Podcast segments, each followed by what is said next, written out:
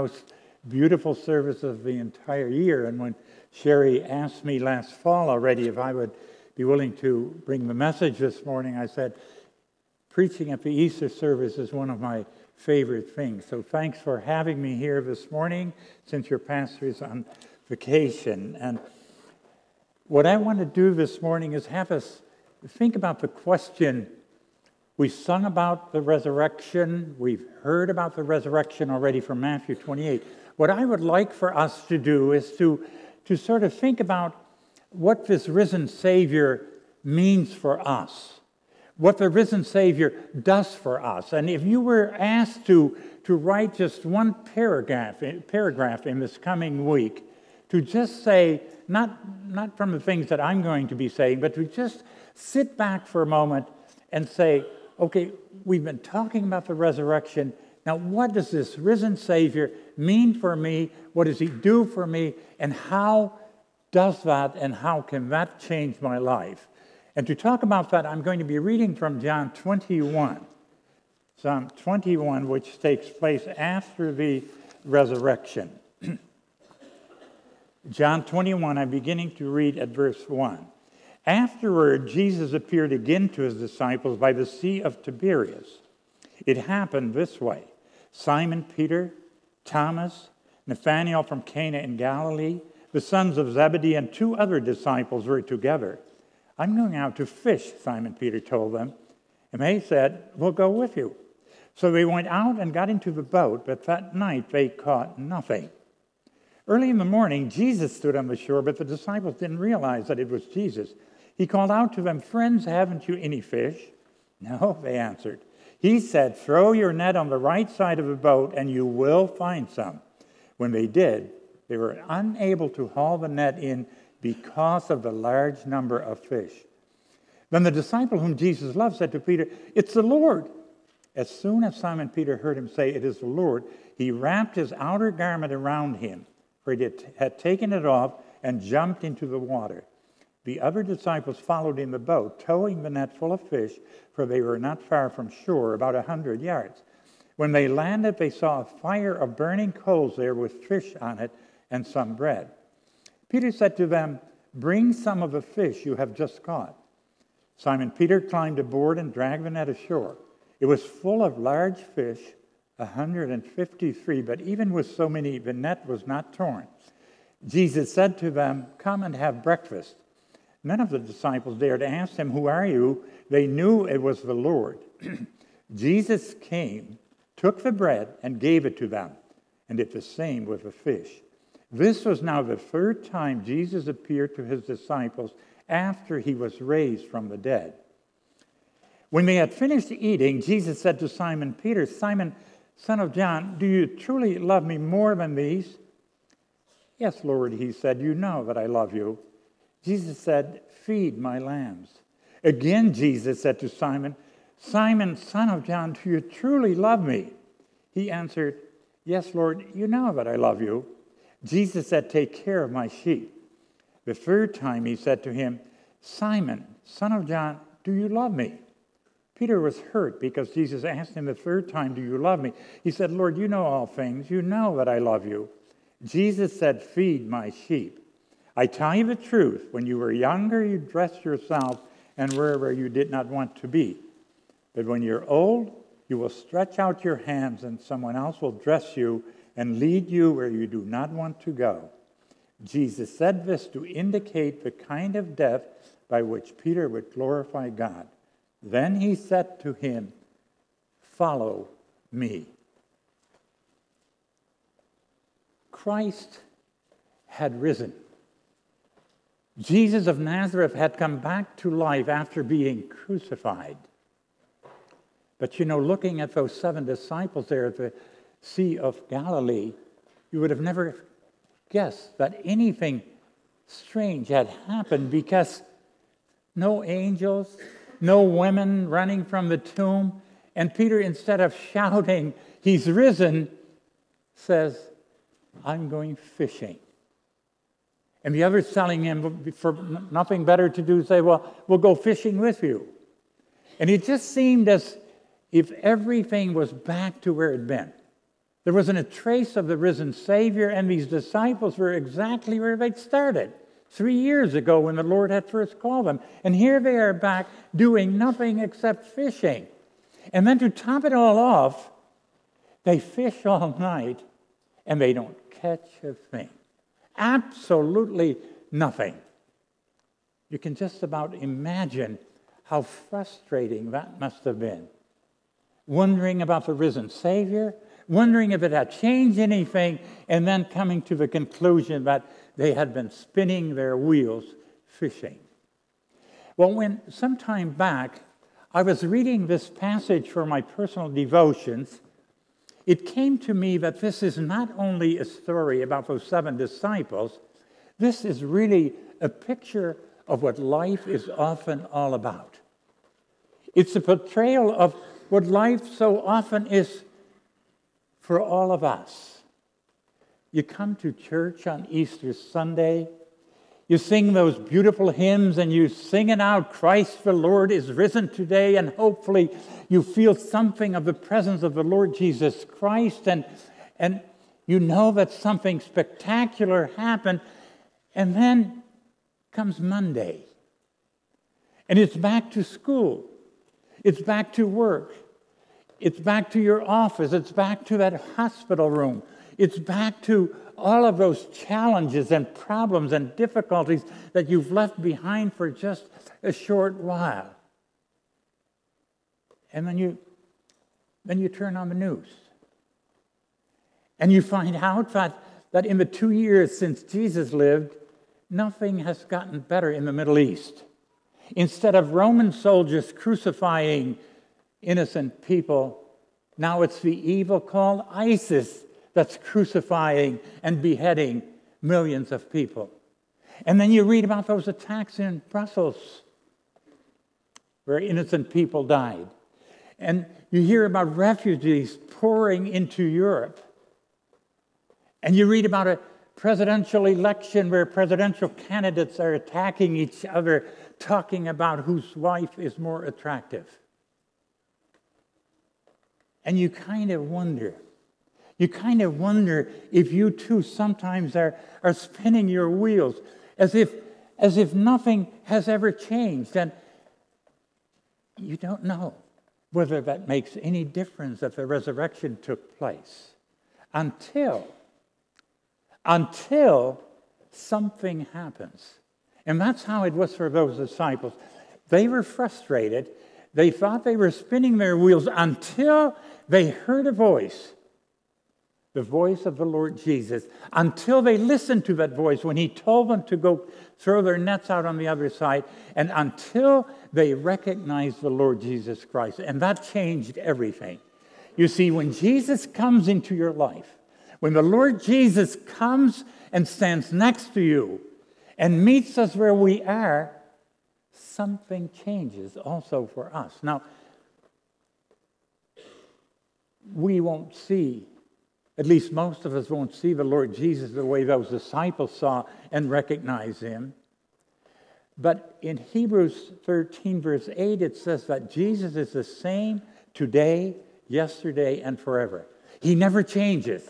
And he says in Matthew 28, the last verse, he says, I'll be with you until the end of the ages. In other words, the same risen Savior who stood on the shore, talked to those disciples, and had breakfast with them, that same Lord Jesus wants to be part of our everyday lives.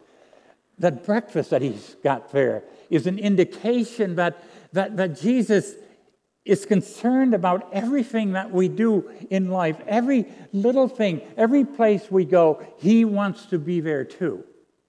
Now, sometimes he comes to people in dramatic ways. Most of you have heard of the Apostle Paul.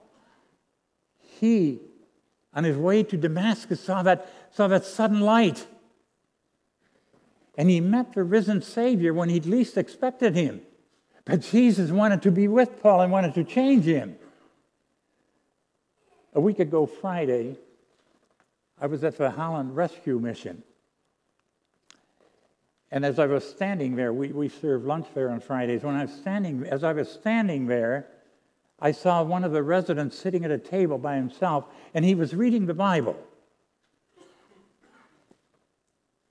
And then he was praying. At least that's what I think he was doing because he, it was very intense. It wasn't just a short prayer, Lord bless this food, but he, he really seemed to be communicating with God. And so when he came to the salad bar, I, I started talking to him. And I said, I saw you reading. What were you reading? He said, I was reading the Gospel of Matthew. And I said, Well, have you known the Lord a long time? And he said, No. Well, I said, What happened? How did you come to know the Lord? Well, he said, I made a mess out of my life. I was arrested, spent time in jail, and then I came here. And he said, It was here at this place for the first time that I got a glimpse of the risen Savior. No, not in person, but he said, I met Jesus in this place. And the Holland Rescue Mission became the voice and the face of the risen Savior. And he said, I've never felt so free in all my life. When I was nine or 10 years old, a neighbor lady across the street was dying of cancer. From what I'm told, she was a very faithful person, close to the Lord, but her husband was a total unbeliever. He wanted to have nothing to do with the Lord. He wanted to have nothing to do with church. He tolerated her going, but that's as far as it went. Well, the night that this neighbor lady lay dying, suddenly at night, there was a bright light right above her bed. And according to the son who was there and who told me the story, according to the son, the neighbor lady reached up and they were sure that she was seeing the Lord Jesus and she was reaching out to him. And through that light, whatever that may have been, through that light, this unbelieving husband understood that God is alive that there is a risen Savior, and that he too needed that Savior. And in his 50s, he made a public profession of his faith in our church in my hometown. I had a brother in law. When he was about 18 or 19, he was arrested by the Germans and was sent to a German concentration camp. And he was telling me about the, the, horrendous situation there. He said they were being starved to death, they were cold all the time, and then he got a severe infection in his leg. And he was absolutely sure that he was not going to come home again. He, he, he was sure that he was going to die that night. Now, he was not an overly religious person. In fact, he said there wasn't a trace of God's presence in that camp. There was just misery. That was all. And you, you couldn't see anything of God. And he paid little attention to God. But he says, he said that during the night, there was an audible voice that said to him, as plain as can be, You're not going to die. You will be going home again. And he said that was my first sign in my 18 or 19 years that I really began to believe that God is alive and that we do serve a risen Savior. Now, for most of us, we won't get that kind of dramatic appearance. For most of us, it will be in, in totally different ways. But one thing that you need to go home with today to know that no matter where you find yourself tomorrow, whether it's in the hospital room, whether it's at the cemetery, or whether it's at the funeral home, whether it's at school, on the playground, in the classroom, in your office, wherever it is, you need to know that Christ, the risen Savior, will be right there. And whether you believe in Him or don't believe in Him, whether you see Him or don't see Him, the fact of the matter is, and that's the certainty of the re- resurrection, that Jesus Christ meets us where we are. He wants to be part of our everyday lives.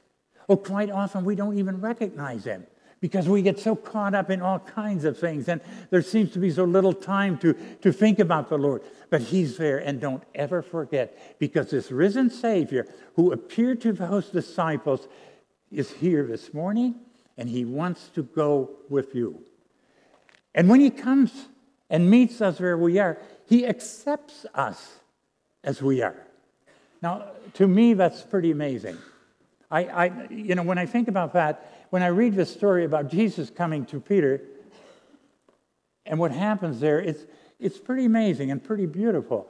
Because if, if anyone had done to me what Peter did to the Lord Jesus, I wouldn't be so kind.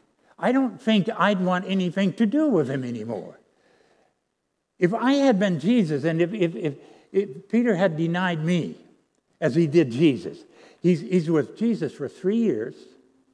He'd made that big claim, I'll never deny you, I'd rather die. And then he denies the Lord Jesus three times. Well, if I had been Jesus, I would have said to Peter, Peter, you know what? I can't trust you. I don't want, I don't want to have anything to do with you anymore. I, I really, I thought you were going to be one of my followers, but I'd rather have you go home. But Jesus doesn't do that. And I'm saying that's such a beautiful thing that Jesus accepts us as we are. You know what Jesus does instead? Doesn't say you did this, you did that, and how could you do it? He says, Peter or Simon, son of John, do you love me? That's the question. Do you love me? Three times he asked that question. Do you love me more than these? That's all. Showing Peter that he reinstates him, he trusts him, and then he says, Feed my lambs. And Peter, Peter can work for Jesus. Jesus accepts him again. And, and see, he doesn't just do that with Peter, he does that for all of us. You see, all of us need to be forgiven. I don't care who you are. There's only one human being who does not need to be forgiven because he's never done anything wrong and he's running for president. but the majority of us, all the rest of us, every single one of them, of us, have things that we need, lots of things that we need to be forgiven for.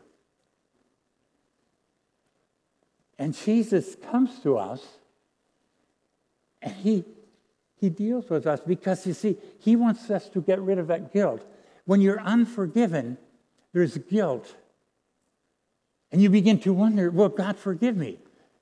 About three months before my dad passed away, he wrote me a letter. He was in the Netherlands, I was here. And he said in that letter, because he knew the end was coming, he said, Will God accept me when I die? So much has gone wrong in my life. And I could write him back and I could say, Dad, that's why Jesus came. That's why Jesus died and rose again. And I quoted from Isaiah that when our sins are as red as scarlet, they're going to be white as snow. And two months later, he died peacefully, knowing that because of Jesus, because of the risen Savior, he was right with God. And then there was this, this young, young woman in her 20s, I think, late 20s, that came to talk to me once in, in a church in Illinois. She'd had an abortion when she was 16. And then she'd gotten married, and now she was expecting, and she felt so terribly guilty. And she was absolutely sure that God was going to get even with her. She was sure that the baby would either be stillborn or that there'd be something seriously wrong with her baby. And so she, she needed to talk. She needed to somehow, if possible, get rid of that guilt. And, and we talked. And we prayed, and she prayed, and she confessed. And then she could go home with a perfect peace that, that Jesus accepts us as we are. No, he doesn't condone sin. That's not the point. But he takes care of sin. That's what we've been talking about Good Friday and this morning. We've sung about that. Jesus accepts us as we are. And then, of course, there was Joyce. Now, some of you knew Joyce and Herb. They lived right here in Grandville on the other side of 28th Street when, when I was working here for the Ivanrest Church. And, and some of you, if you didn't know, them might have heard me tell the story. I've told it I don't know how many times. So if you don't want to hear it again, plug your ears for just a little bit. But anyway, there's Joyce and Herb. They had been brought up in the church, but over the years, they had drifted away from the Lord. Just paid no attention to God, paid no attention to the church. But then their house burned one night. right here on Byron Center Avenue, not Byron Center, Ivanrest, I mean. It burned, and their oldest son died in that fire. And because of the love of people from Ivanrest and the love of people from the other Grandville churches, they began to understand that Jesus was alive, that, that Jesus did care about them because all the people banded together and built them a new house. And during the time that they were living in an apartment, I got to know them. Somebody asked me if I would visit them. And I started visiting them regularly because their husband at that time had cancer. And so we had some great talks. And then one time, when I was ready to leave, she handed me a book.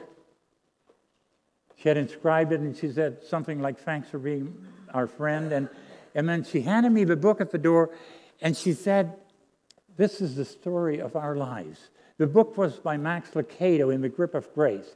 And she said, The reason we've met the risen Savior, the reason we've come back to the Lord is because we've been in the grip of God's grace. She fully understood what it means that, that Christ forgives, that He removes our guilt and takes us just as we are. And whoever you are, wherever you have been, whatever has happened in your life, whatever you've been involved with, every single person here, you've got to be assured that the Lord Jesus Christ is waiting for you to come just as you are, and He'll take care of the rest, and He will reinstate you, He will renew you, and He will want to use you. Because this Savior, this risen Savior who comes to us where we are, accepts us as we are. That's the good news of Easter. That's what it means for you that Jesus, the risen Savior, will be with you, stand next to you tomorrow, and every day of your life, no matter where you find yourself. And then He doesn't push you away. He doesn't say, He can't handle you. Because, you know, He would have had every reason. Now, we don't know each other that well, and you don't know that much about me, but, but you know, He would have had every reason over the years to say to me, Schoonveld, you're out of here. Because because he knows me. He can read my thoughts. He knows what I've said, how I've heard other people. He knows that I've denied the Lord over and over again. And I think most of us have. And he never did. For almost 50 years, he never said, Schoonveld, I'm done with you. He allowed me and still allows me. That's grace, you see. That's forgiveness. That's the risen Savior. And then he promises to go with us into the future. That's a big thing because the future is unknown. And to some people, the future is very, very scary. I had an email this week from a friend in the Netherlands. He says, Us people in Europe are scared right now. We're confused and we're scared, and we don't know when the next terror attack is going to be. We, we just don't know. We're just kind of up in the air. We don't know what to do with it. And he said, Is it a sign that that Jesus is coming soon. He didn't, he didn't know how to put it all together. Of course, there is fear in Europe. And of course, there is, there is uh, terrific, terrific circumstances in the Middle East, the way the people there have been killed off and, and cities have been destroyed. And, and you think about that and you think, what, what's our future going to be? Is it going to ha- happen in our country? And this is presidential election year. And I heard a conservative radio person saying that if so and so doesn't get elected, our country is done for. And you know what? That's absolute rubbish. Have to say it. Absolute rubbish. Because, because you see, Jesus, who said, I'll be with you till the end of the age, also said, All power has been given to me in heaven and on earth. And the end of a nation does not come through one human being. Only the Lord Jesus Christ will decide what happens in a country and who gets to be the next person to be president. No, not that we don't care, not that we don't exercise our responsibility to vote and try to vote for the right person, but you know, you sometimes wonder whether anybody's in charge. You've got to read Isaiah 40. It's such a majestic chapter. Isaiah 40 says that, that the nations are as a drop in the bucket. People are like grasshoppers, and the rulers of the nation are as nothing before you. And we can have a big head and we can say, oh, this person is awesome and that person is awesome. They only rule under God. Christ has all power and all authority in heaven and on earth. And that's the assurance. And, and yes, there are lots of other things that we're afraid of. Parents worry about their children. Things are not getting easier for, for parents who raise children with, with everything they can see on social media, and, and, and so many things seem to be disintegrating. And, and so you get scared about that, and grandparents get scared about their grandkids. And, and some people struggle with their health, and they wonder how long it's going to last, and they don't quite know what's going to happen. And then there is for those who reach a certain age, there is the fear of death. So many things to be afraid of. But you see, when those fears come, and they will come time and again, it's not like you're in church now and you can put your fears behind because they'll come back. But at the same time, when those fears come, you've got to turn to the Lord Jesus Christ who holds all power. It says in that one song, we don't know about tomorrow, but we know who holds tomorrow. Christ has all power. He's going to be there and he walks with us into the future. No, he doesn't promise miraculous catch of fish.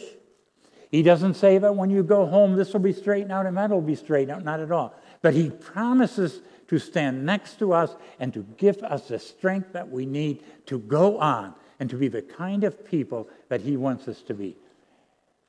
And you know what he wants us to be? He wants us to, to pray for open eyes, that we can detect that we can see the presence of Jesus. He wants us to listen, pray for listening ears so that we can hear when Jesus talks to us. And he wants us to tap into the power of the risen Savior. Read Philippians 3, where Paul says that he wants nothing more than to experience the power of the resurrection. Somebody said years ago that, that too many Christians are living on the wrong side of Easter. And what he meant with that was that so many Christians go through life with long faces, they, they live in fear, they, they, they whine and they complain. And he's saying, if you really know the risen Savior, you can't live like that.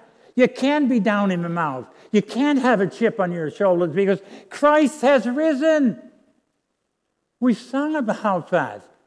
And then, of course, and that's how Paul sums up that beautiful chapter, 1 Corinthians 15, when he says that you and I always, because of the resurrection, have to abound in the work of the Lord. There's work to be done. There is work to be done for people that have met the risen Savior. And I don't know what that means for you, or I can only figure out what that means for me to abound in the work of the Lord. That he's saying you can move into the future and you can do it with confidence, but you've got to make sure that you discover what it means for you to abound in the work of the Lord because you're not here. We're not here to gather toys. We're not here to make life as comfortable as we can. We're not here so that we can have just a carefree life because that's not going to happen. But we've got to figure that out. And perhaps some of us have to become the voice or the face of the risen Savior.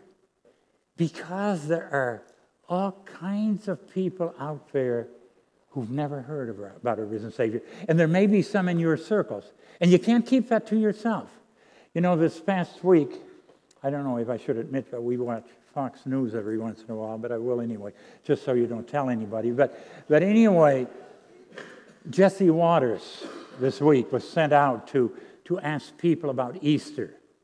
And he goes to all kinds of different people and said, what, what does Easter mean to you? And you got some of the most ridiculous answers. But what it really meant was that half, more than half of the people that he was asking had no clue, absolutely no idea what Easter stood for from a Christian perspective.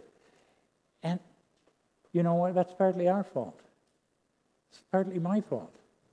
Have I really been the voice and face of Jesus and say, I serve a risen Savior? He's in the world today. And so you and I can leave here in the beautiful assurance that, that Jesus is where we are, that He accepts us as we are when we come to Him, and that He walks with us. And then He'll give us the power and the strength to abound in the work of the Lord. And you can be sure then you'll not be frustrated because he says that inasmuch as you know that what you do will not be vain in the Lord. May God give you a blessed Easter and may you live and walk with a risen Savior. Amen. Father, thank you so much that we could celebrate the resurrection of the Lord Jesus Christ. We thank you, Lord Jesus, for dying for us and being raised to life. And we thank you, Holy Spirit, for your willingness now to go with us, to, to, to open our eyes and to let us see what we need to do. And we, we just give you all the glory. And we just pray, Lord, that, that those of us who are here may have caught a glimpse of the risen Savior. In Jesus' name, amen. We're going to sing a very beautiful song. It's one of my favorites. In Christ alone, I, I, it, it became special to me, and I said that at the other service too when, um, when we were at the memorial service for Bob Heerspink, and we sang that song. And so please really sing it out. Don't hold anything back, except I, I'm stuck here. Oh, no, I, I'm not. I'm not, Randy.